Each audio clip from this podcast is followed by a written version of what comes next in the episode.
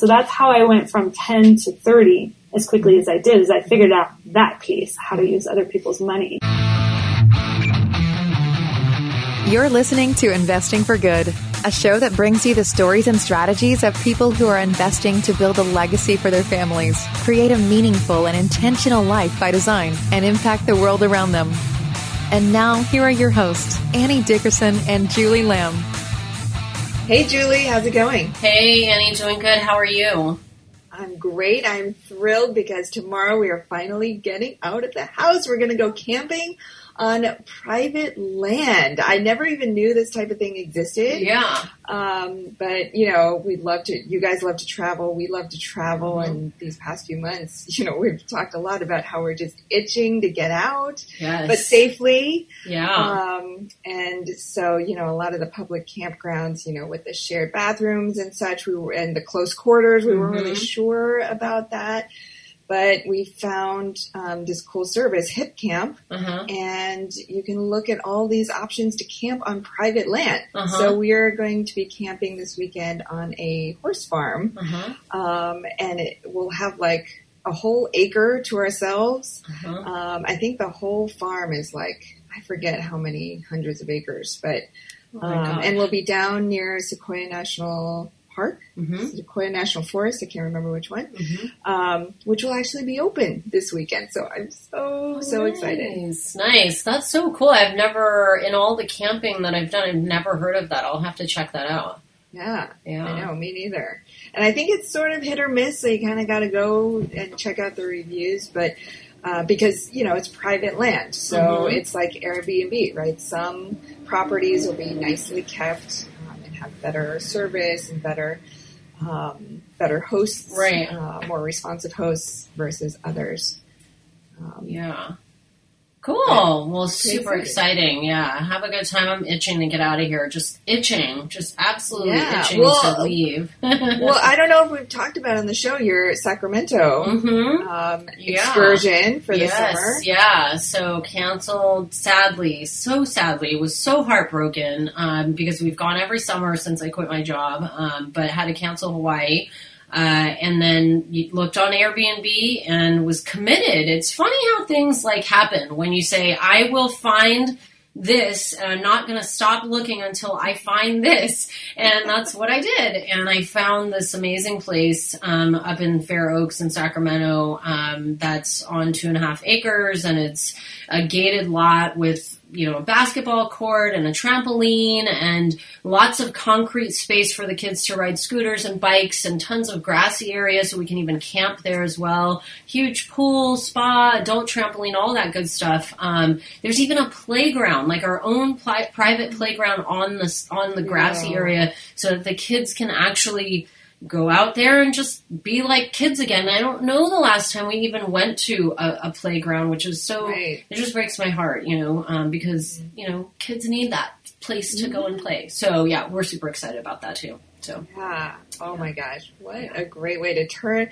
turn around a disappointment like not being able to go to Hawaii and now to find such a cool place. Yeah. Oh, I can't hear, wait to, to see all the photos and hear all about it. yeah, yeah, Um, but that brings us to today's guest, Yes. someone we know very well. yeah. Our very own Whitney Hutton, who is our Director of Investor Relations and Operations at Good Egg Investments. And um, I am so glad that we had a chance to really dig into her story because I think so many of our Good Egg Investments um, followers really just they know her as a member of our team and you know they reach out to her if they have questions and she leads some of our webinars and things but they don't know the full breadth of her story Mhm. and whitney is really she's i mean she's a jill of all trades she's Yeah. done so much yeah. She's done flips, live-in flips. She's done um, BRRRR properties. She's done passive investing, and man, she's got so much knowledge. hmm Yeah, and I just love how uh, her approach is was very similar to to mine in that she, you know, earlier on, um, so she did a couple of properties earlier on, and then she took a little bit of a hiatus from investing in real estate to really focus on saving. And um, you know, I, I that story resonates so much with me because when I was in my twenties, I lived a life of just spending recklessly, um, maxing out credit cards, and you know, driving fancy cars, and I didn't know anything about all of this stuff and this world that we live in.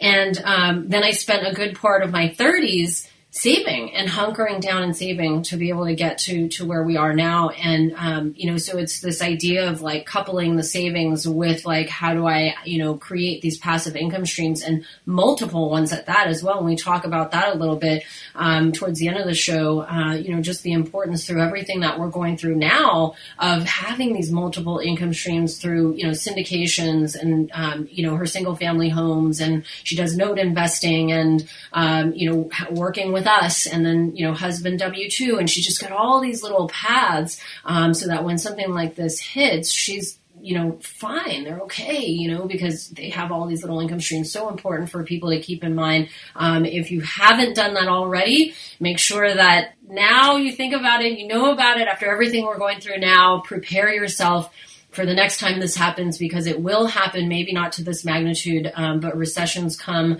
uh, you know every every now and again. So if you're set up uh, right then uh, you know you'll be well prepared to weather the storms. Well said. And there's so many great nuggets in here including for all the parents who are listening some tips on how to um, leverage your kids is that the right way to put it for tax, tax gain. Yeah, they, the, yeah, anyway, but, great and, strategies for teaching your kids yes. about literacy and bringing them into your business and and setting them up for success later on in life. I wish you know. I wish I had done that, um, you know, when I was eight years old and learned about, you know, assets and liabilities and started a retirement account when I was eight. Who knows where I would be now? um, but yeah, that I, I told her, you know, that's going to be a whole nother episode that I'd love for us to deep dive on um, because there's so much um, value in that for uh, you know bringing our kids into real estate and uh, and also like you said, leveraging them uh, in in our in our businesses. So yeah. All right. Well, without further ado, here is our conversation with Whitney Hutton.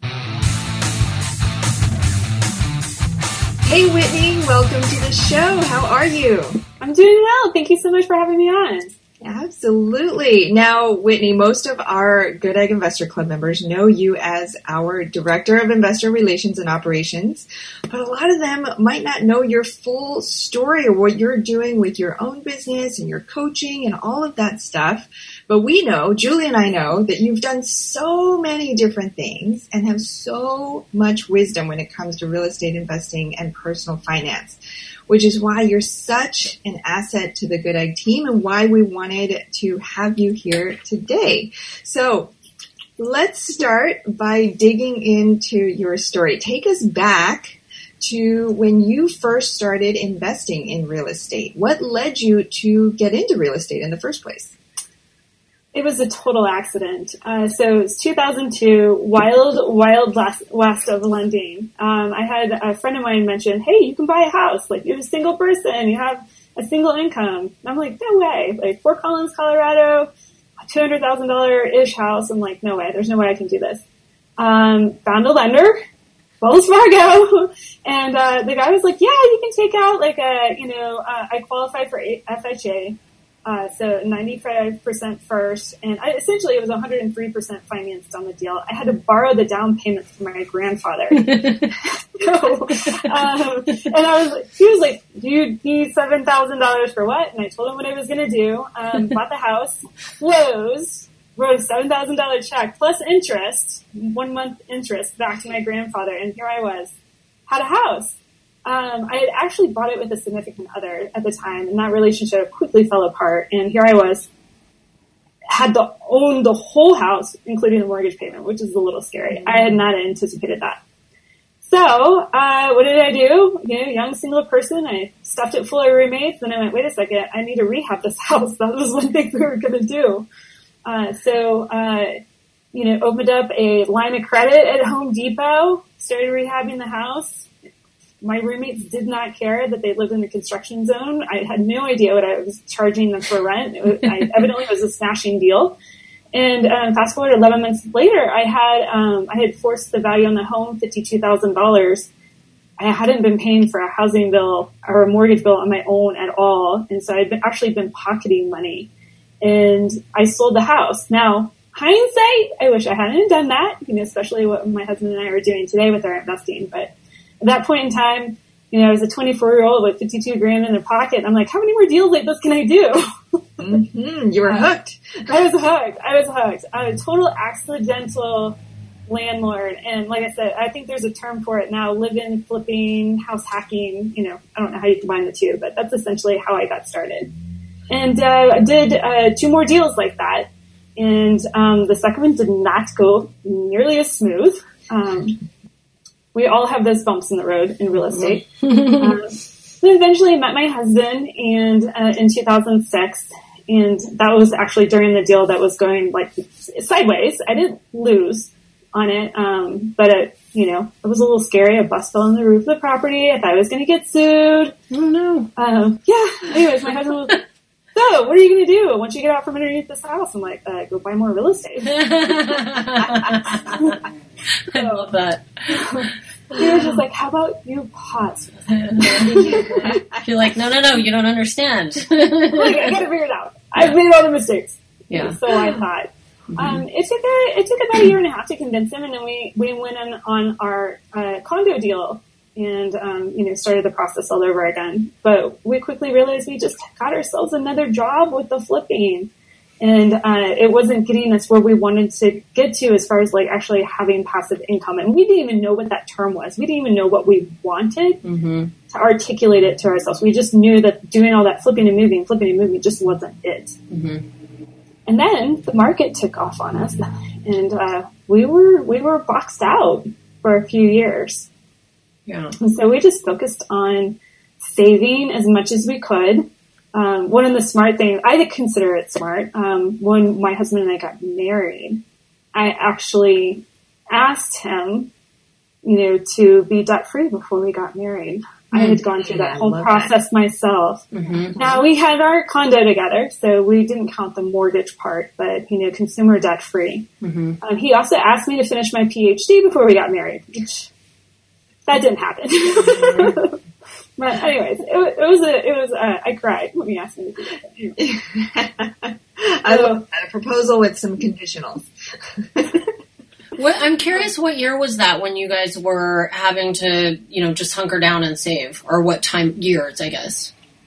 Yeah, so we got married in 2009. Mm-hmm. And then we actually, uh, and we had, our, before we got married, we had done a live-in flip. And then we got into another live-in flip, which actually I'm still standing in. Hmm. Uh, the market took off on us.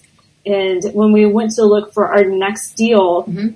it, the numbers just didn't make sense. And that's when we kind of realized that we weren't actually achieving what we set out to achieve, which was create the passive streams of in- income. Mm-hmm. So, uh, you know, I focused on finishing up school. We started a family.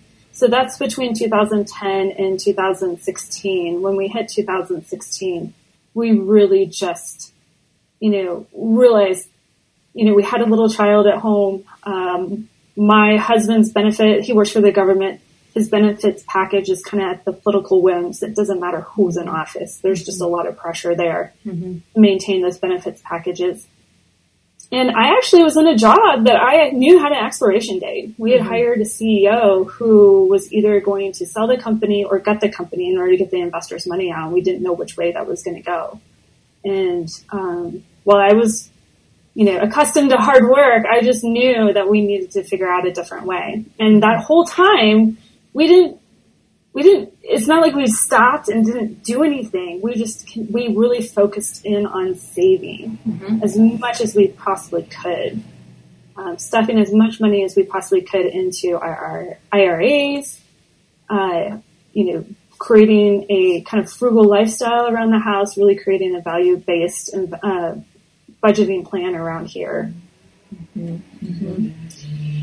I want to go back for a second to something you said earlier, which was, you know, you're 24 years old. You've got this, you, you borrowed money from your grandfather for this first house. You probably didn't know too much of what you were getting yourself into. You got these roommates and at and then you realized that you needed to do these renovations. So at that point, when you were like, I need to do these renovations, did you have any experience? Were you pretty handy or were you like Googling everything and trying to figure things out one, one thing at a time? Ooh, uh, so my significant other at the time was, you know, recognized there was some repairs that needed to be done uh, to the property. He was going to be in charge of that piece. Um, when you know everything fell apart, you know I had to figure everything out on my own. Uh, I got my I, I, did a lot of wheeling and dealing. I'm you know making connections and you know uh, asking for help is something that I feel like I've always been pretty good at. And I actually traded uh, refinishing my 1500 square foot of wood flooring for sushi. Mm. What? I've never had a deal nearly as good as that as Yeah. ever again. I mean, that was the best hundred dollars of sushi I ever bought this person. But anyways, uh, it, it, there was a lot of trades, um, you know, with my my friends, and we got a lot of things done that way. There was a, a lot of um, the Home Depot Home One Two Three book. I still have that. It's my Bible. It's earmarked. YouTube just wasn't a thing at that point in time. Like you couldn't go in and YouTube. There's a few things that I knew better than to well, actually, I didn't know better not to try. I tried to do my own plumbing. Ended up calling a plumber. That was an expensive fix. I'm like, wait, it doesn't go back nearly as easily as you took it apart. Um, so there was a few things. I have some rules now. Like I don't do drywall, I don't do plumbing, but everything else, I uh, and I rather not do electrical. Um, you know, I can rewire, you know, a plug or a light fixture, you know, a light switch, but af- everything after that, like we hire out. Yeah, I assume that that must have been such valuable experience for you so early on to have that and to have that inform your real estate investing journey moving forward. But would you say that for people who are starting out, um, do you think that that's a, a valuable thing for them to have that they should look to get that renovation experience under their belt? Or do you think it's, you know, it's um, case by case? I look at, I frame it this way. We are all so busy, and most of the people that I work with actually have small families at home. Uh, I don't feel that that's a good use of time. Uh, at the end of the day, when you pencil out all the numbers, if that's how you have to start with sweat equity, there are certain things you can do that will push a value on a property, painting, maybe some flooring. Uh, but the larger items, somebody else is always going to be able to do it quicker and while it may not seem cheaper, by the time you account your time and all the mistakes that you might make and the need to correct those mistakes later on, it's actually cheaper to hire those things out. Um, and then again, you know, just, you know, wrapping this all back together, it really is how you value your time. Uh, the one thing that I immensely love about real estate is that it's a time leverage business. Anybody can get into this. However, um, you know, not everybody um, has the business sense to understand the value of their time and, and, you know, scale, you know, use that time more wisely to actually create a vision around how they want their portfolio and their life to look like and then scale accordingly. So I'm curious that in from 2010 to 2016, that was a long, long hiatus from investing in real estate. So how did you, did you read some books or how did you know that like saving money was the thing to do instead of going out there and spending your money and living life, right? I mean, like you had a new baby, you- you're starting your family, like why not go on trips and travel? Like where, how did, how did you know that saving was like the first step really to, to the end that you were trying to get to? We did travel, uh, and again, we created this value-based plan. We we sat down and we thought about the experiences that we wanted to have, how we wanted to grow together as a couple and as a family, and then how we wanted to contribute back. Uh, at that point in time, my husband and I were playing ultimate frisbee very competitively. So we were probably practicing 15 to 20 hours a week. Some during some months of the year, we were traveling extensively um, uh, within the country, overseas. So we had we were we were um, allocating our funds for that. So we were super busy. Wait, hold on, hold on. I have to ask this That's a lot of question. Wait, hold on. I got to ask this question. What is competitive frisbee? What does that mean exactly? Like how far somebody can throw it, or like No. the technique in the toss, or like what does that mean exactly? Ultimate frisbee. I think Annie knows what I'm talking about here. I played it exactly once, and I was horrible at it. But I'll let you explain it. so it uh, think of a football field. okay. Okay, so um, I might you know butcher the parameters. So 120 yards long and Mhm. end zone to end zone, Okay. the, end, the back of the end zones, and then not quite 70 yards wide. So it's not as wide as a soccer field. So you score like football where you have to pass it into the end zone. Uh, but it, the movement's like soccer. So you're running and cutting and passing the frisbee and you have a time limit in which to pass it. Oh, okay. And then it's technically a non-contact sport. Uh huh.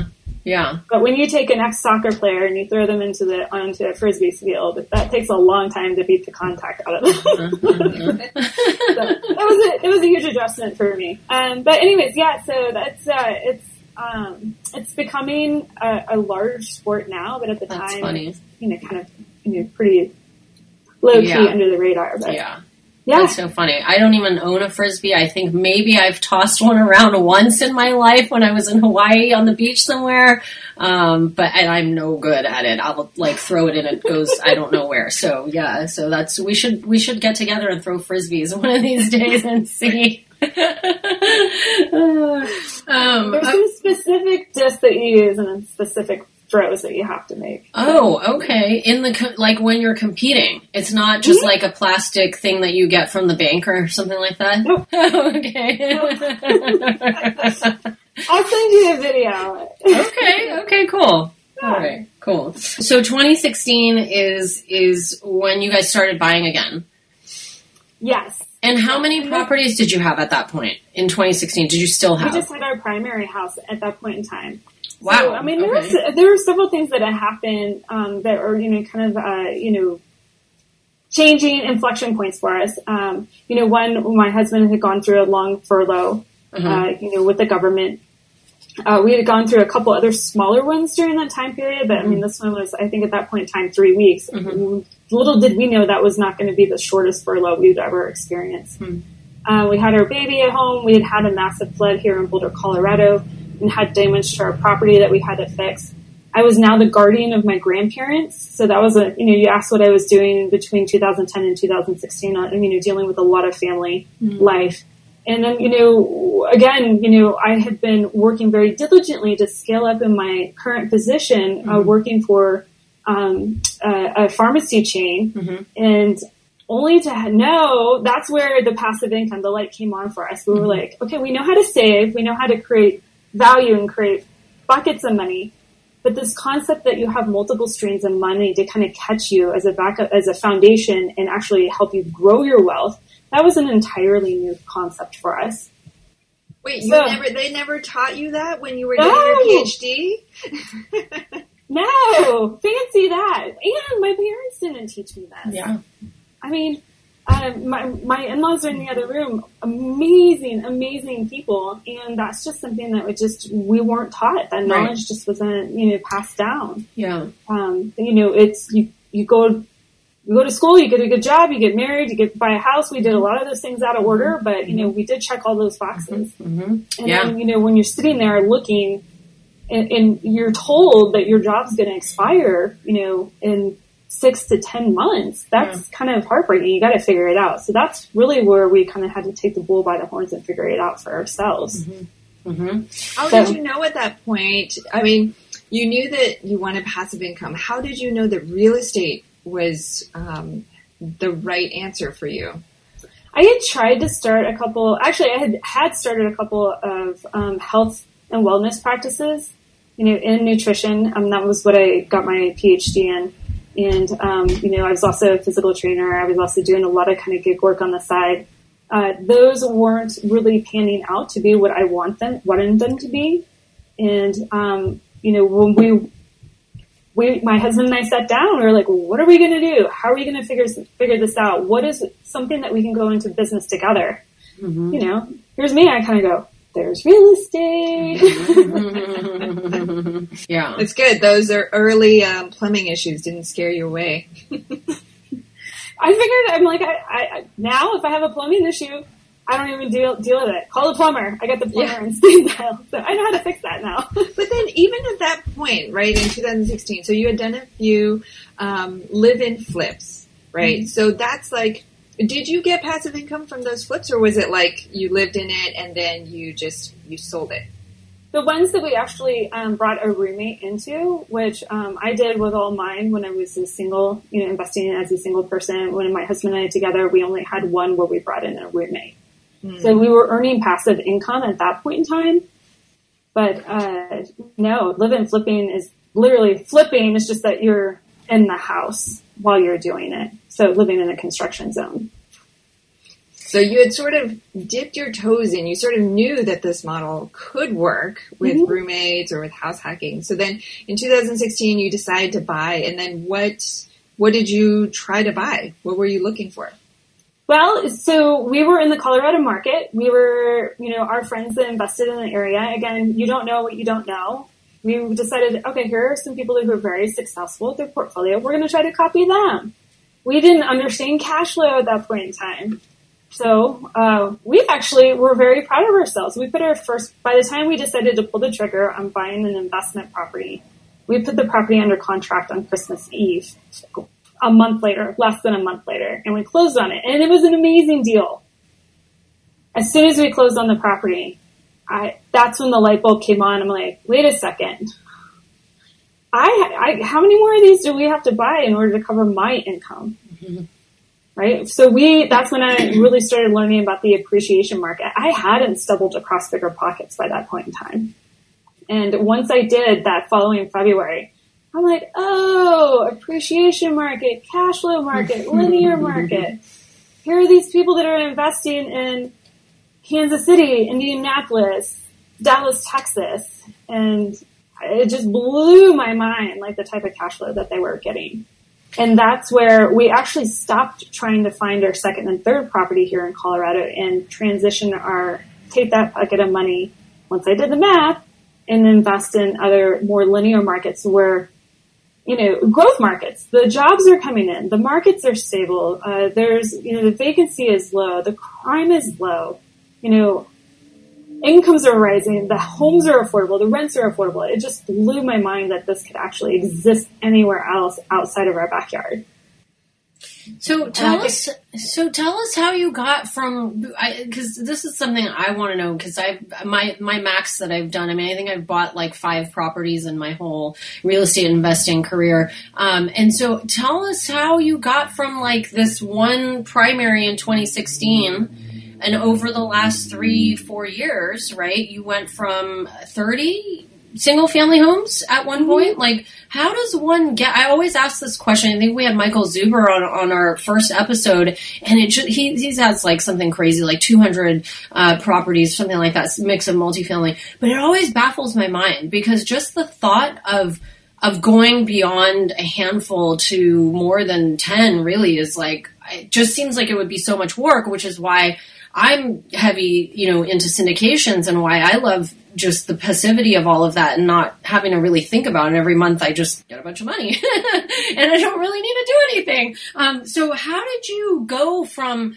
and then how did you know so how did you go from one to many and then how did you know when to stop and what was right for you what was comfortable for you? Yeah, all great questions. So, uh, you know, again, we were transitioning, you know, that inflection point that we realized, oh, we still don't know the whole entire game. There are, you can invest for cash flow, like, you can make more. You can take this pot of money and you can make more. Okay, great. So we started investing out of market. We scaled up to 10 turnkey properties. So we bought actually a few turnkey and then we did some off the MLS and placed them with the property manager.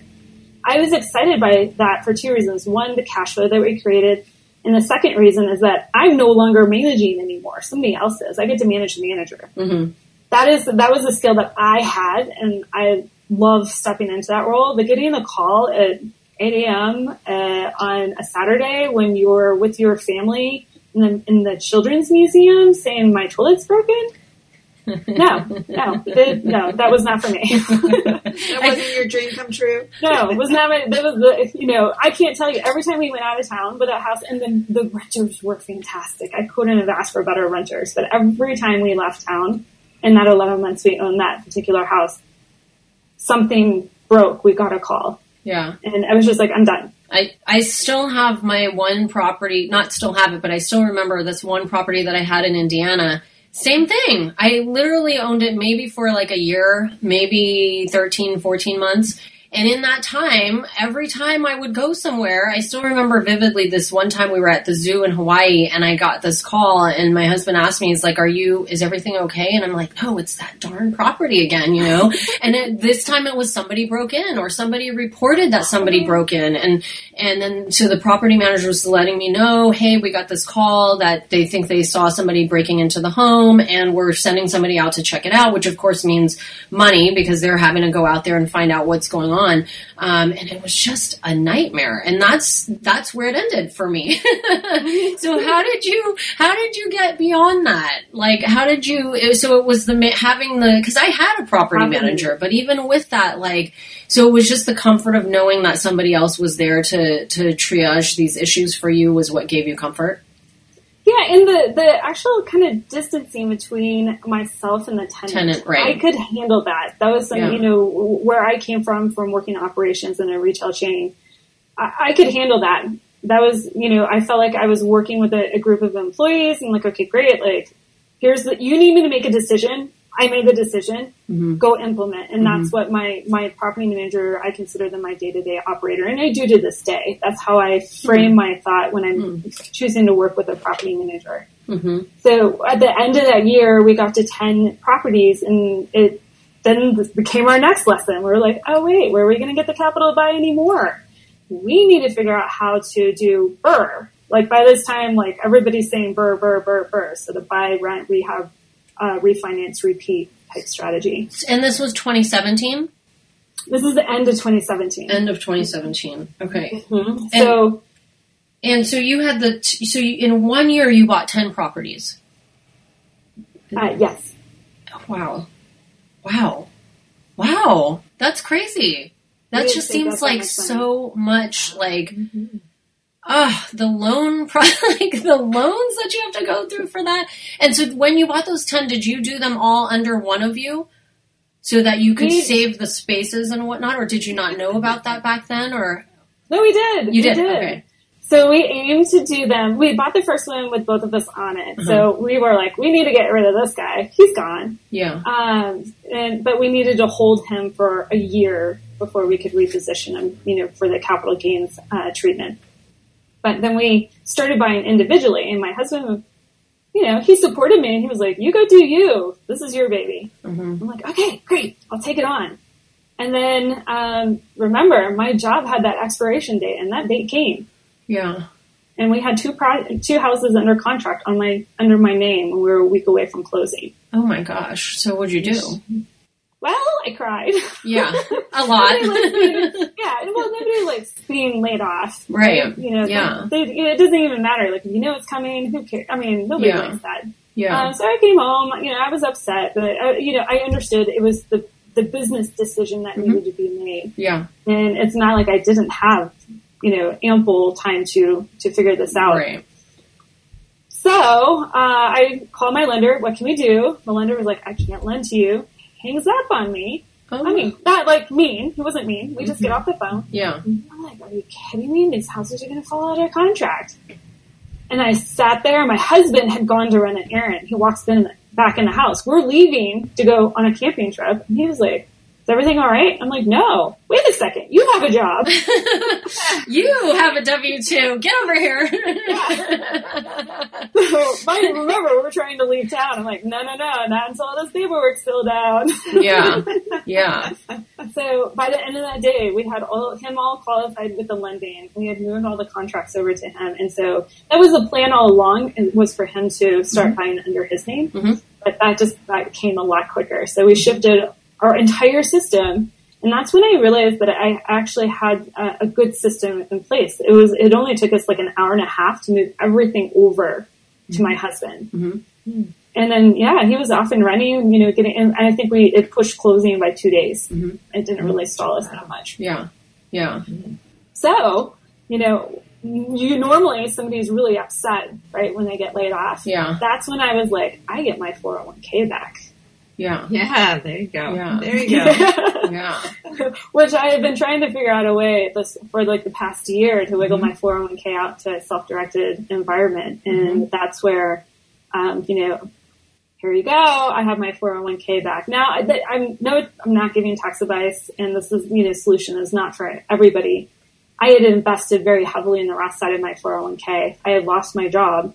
I had a basis, a very large basis, and I was able to pull that out and start investing in more properties after that. And so, you know, our problem at that point in time is where do we get the capital to continue to expand our portfolio and start doing BRRRR investing? And that's what I did. And so you used your self-directed IRA to buy? No. Nope. Okay. I pulled the basis. Okay. So what you contribute to your IRA Uh-huh. um, on the Roth side is called basis, and you can withdraw that at any point in time. Oh, okay. Because it was in a 401k environment, I couldn't get at it. But Uh-huh. as soon as I moved it, rolled it from the 401k over to a self-directed provider, Uh-huh. I could get at that basis. Uh-huh. Uh-huh. So that doesn't work for typical 401ks only because you had the other piece of it. Is that what it is? Um, not all 401ks offer a Roth component. Right. So um, you can pull, I believe, from a traditional IRA, uh, but you have to pay a penalty Mhm. to do that, and then also the tax bill to do that. Hmm. And usually, all that penalty and tax bill occurs in one year. Now, obviously, you know we're in the middle of the COVID pandemic, Mhm. uh, and there's the CARES Act that that allows. Uh, that has allows for different rulings between now and the end of the year. So, I, you know, if somebody is looking at this type of strategy to get their investing going, I suggest they partner with their uh, CPA to figure out what they can do because they might actually have access to two hundred thousand dollars per person like between them and their spouse. So a total of four hundred thousand dollars they can get at between a loan and a withdrawal. Potentially, they need to talk to a professional Right. about that. Yeah. Yeah. Well, speaking of the CPA, um, I, definitely I want to keep going with the BRRRR and hear Yeah. how you got from ten to even beyond that. But I want to pause here for a second because most people will hear that number and be like, "Oh my gosh, that's amazing! Like ten properties!" Like all they think about is the front end of it, right? Is the finding the property, finding the market, finding the properties, getting it under contract, closing it, and now it's like I check off a box. I'm like, I got one, right? Yeah. But then to do it so quickly in a year, to go from one to 10 in a year, and I know you are like an expert at systems, which is part of why we love you. Tell us a little bit about what went on behind the scenes after you acquired those properties with like bookkeeping and maintenance and property management and all of, all of that stuff to get that up to speed. But I quickly fell in love with my property manager, and I quickly fell out of love with book- bookkeeping. so, um, I, we actually brought in uh, my husband. My daughter's too young I just, at the time. She's getting to the point now where we could hire her into the business, and that is part of our plan is to bring our child into our business. Tons of tax strategies around that, um, and, also she gets to learn about the business. Like she's actually investing alongside with me in a syndication now, so that's awesome. Um, so we're teaching her early. She's playing the cash flow game. Like, you know, we're, we're trying to instill those skills, you know, put her in a better situation than what Yes. we were in. And for Um, the but listeners, how old is your daughter right now? she's eight. She just turned eight. Yeah. Yeah. We, by the age four, this is the most beautiful thing that I've ever done. And it was not intentional. We started the cash flow for kids game when she was four. And I'm like, if the only thing she learns is asset and liability, I have won. I have won. Because when we go into Target now, I ask me to buy toys all the time. I'll be like, is that an asset or a liability? Now, obviously we talk about balance, uh, but yeah, it's, it's saved me a lot of, uh, trips to the store to buy toys. But yeah, so when you're scaling, you know, your your systems continue to break down. Like the first, like, you know, that's why so many people, you know, eventually decide that, you know, when they start out, they're like, I'm going to self manage. I don't need a property manager. I'm going to put that money in my pocket. It's just a couple of properties. What can go wrong? You get four, five, and six. that your system's going to break down. You need to bring on that piece. Mm-hmm. You know, or you ha- I mean, that's a huge lift for your life potentially. Um, the property manager, I love them because I specifically went in to interview a property manager that could handle the bookkeeping on the property. So that took about 70 to 80% of the load off of me. And, you know, but there was still enough happening behind the scenes, especially when you're doing rehabs, you know, that we, we needed to get outside help. Um, but yeah, just, you know, plug and play, continue to figure out as we scaled, we, we realized we, we needed a bookkeeping system or we needed a tax strategist. We needed, uh, you know, quarterly legal support to make sure that, you know, we were doing everything above board. And those are the type of things that you have to, um, keep your eye on as you scale. And, and I think that's so key is that there's so many things you can't predict before you get into it, uh, but it also doesn't people should know it doesn't stop at that closing table. It's not like you just mm-hmm. you sign on the dotted line and you're good. Like so you got to keep evolving and building your system. So you got those ten, and then what? So you got into BRRRRs. So well, hang on real quick before we move to that. I just want to really quick because I know we don't have a lot of time, but I do want to. And you're not. And I just want to preface: you're not a CPA. You're not giving tax advice, anything like that. But I know um, I heard on a podcast years ago, three, four years ago now, um, uh, these this, these ideas of how you can incorporate your children into your business and with little you know strategies about around that. So can you really quick share like why this age, maybe some of the types of things that she's doing, and how you plan to bring her in and leverage? Because I know there's some tax benefits in doing that too. Yeah. So we can I, I love kind of geeking out about this sort of stuff but um, you know for most people when they start investing they feel like the only way they can lower their their income is and invest is through a 401k mm-hmm. there i have learned and there's a great um, pdf that you can go on and uh, uh, wealthability.com tom wheelwright uh, his website he's one of the rich dad advisors but he has this pdf that I mean, just that one PDF alone has been worth tens of thousands of dollars to me in tax savings. But there's actually four different steps that you can take to lower your tax bill before you start investing in a 401k. And hiring your family members um, can take advantage of using other people's tax brackets. So that's why we do it. Okay, so there's also there's the education piece. It's what we want to do. We want to teach her how to build value uh, you know, instill those entrepreneurial mindset skills, that sort of thing. But we're taking the actual piece that we're taking advantage of is moving income, paying her for work, legitimate work. You know, um, you know, up until this year when she started using a computer, it was just filing, cleaning, you know, stuffing envelopes, licking stamps, that sort of thing. You know, you have to you have to pace it by their age uh, modeling. I have my website. My daughter's on the website. She gets paid as a child model for that website. But I can actually pay her for these legitimate work hours and I'm deferring that money into her tax bracket. So she has, I think, believe $12,100 or $12,200 that I can defer into her tax bracket. Now, are you giving your child money? No, they're earning it. They're learning the value on how to earn that. And now she can pay for her own expenses out of that and I actually get a tax savings.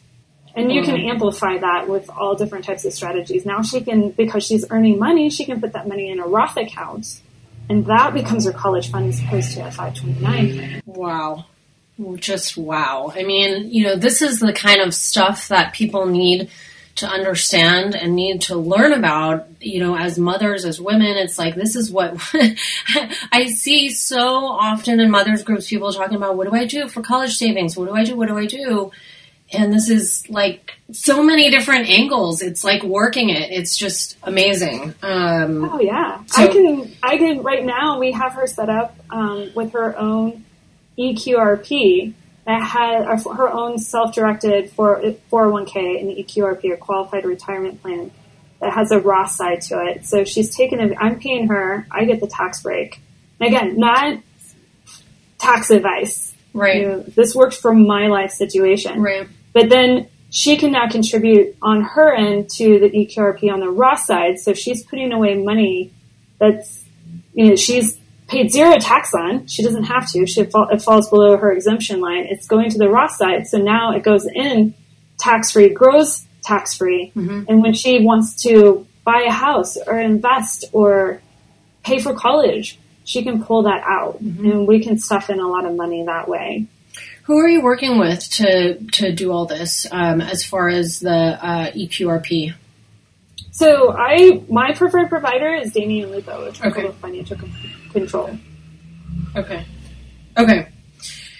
Love all. I this could be a whole nother episode. We should do another episode on this because I, I, you know, our daughters are the same age, and um, she does do some work for me. So she does some bookkeeping stuff. So I gave her all the passwords to log in and make sure money's coming in, and she files it away and makes sure every month it's the same and all that kind of stuff.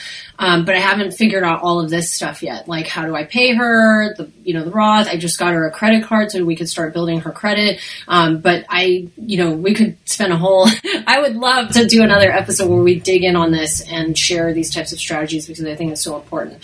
Um, Oh, yeah. But but but I know we're on time. And real quick, I want to talk about the BRRRR strategy, how you got into it, what it is, explain to the audience what it means. Uh, some people listening may not even know what what BRRRR is, and tell them about how amazing it is.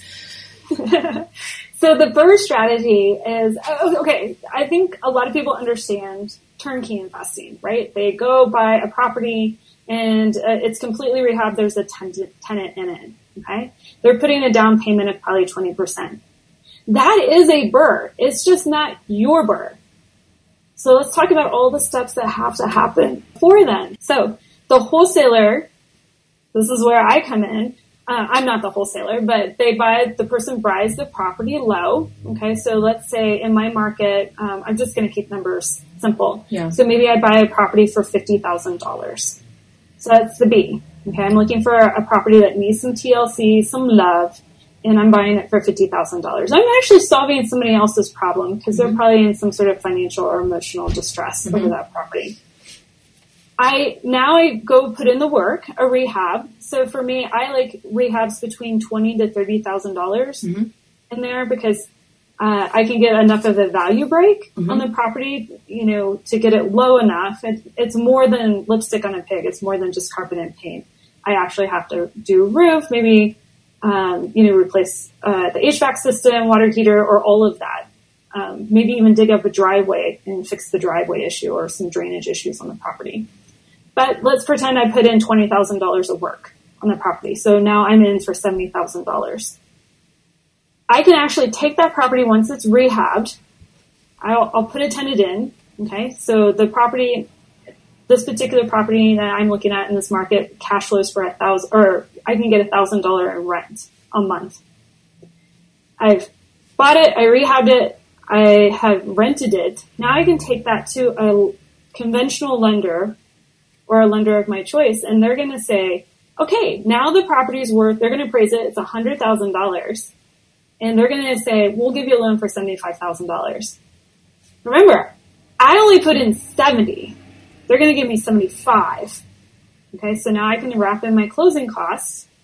And essentially I use the forced value on the property to carry the down payment on that second, that refinanced mortgage.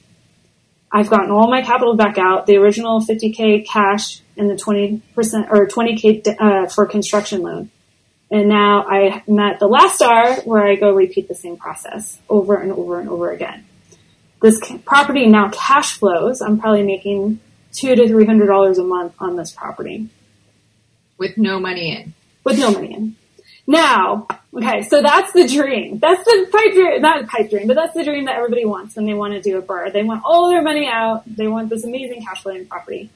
We've been at the top of the market, at least in the, the markets I'm invested in. I mean, it's been pretty toppy. Uh, I, I probably get, you know, mm, 80 to 90% of my money back out. Okay, so I am leaving a little bit in, but even if I have to leave in $10,000 or $5,000, I have a fully rehabbed property that's cash flowing. I'm a hundred. I, I control a hundred thousand dollar property for five k. So Yeah. that doesn't take me that long to get my money back out through the rents. Right. I'm taking all that and I'm doing it again. Now, where uh, you can really supercharge this is if you learn how to use other people's money to get the house and to do the construction on it. Mm-hmm. And so you can accelerate your your business plan. So that's how I went from 10 to 30 as quickly as I did. Is I figured out that piece, how to use other people's money mm-hmm. to um, carry the down or carry the purchase price on the property and the construction loan whole, again, whole other episode. we, this is episode three that we'll have to go to yeah. for this one because I, I, mean, so many questions that, you know, we could talk about. I mean, I think the, the main takeaway for listeners, um, and for people who are, are, are listening is just that, you know, you can get into real estate, you could do deals, um, you know, without having to, um, you know, use any money of your own. So, um, you know, important thing for, I think, for people to remember as they're thinking about getting into real estate. We'll get back to our conversation with Whitney in just a minute. Have you been thinking about investing in real estate but aren't sure you have the time or the desire to manage the investment? Perhaps you're afraid, like we were, that you'll make the mistake of choosing the wrong market or the wrong team and lose your entire investment. Well, that's exactly why we created the Good Egg Investor Club. We do the work of identifying solid real estate investment opportunities in the best markets around the country and then partner with you to acquire these investments and then we'll all share in the returns. We'll identify the growing markets, strong, experienced teams, and the solid deals. We do all the heavy lifting of managing the tenants and the renovations, and as a passive partner, you get to enjoy all the benefits of investing in real estate monthly cash flow, long term appreciation, and the ongoing tax benefits. When we first discovered passive investing through real estate syndications, we realized it fit perfectly into our busy lives. We could put our money to work for our families, work less, and get more time back in our days so that we could focus on what matters most and discover our true passion and purpose in life.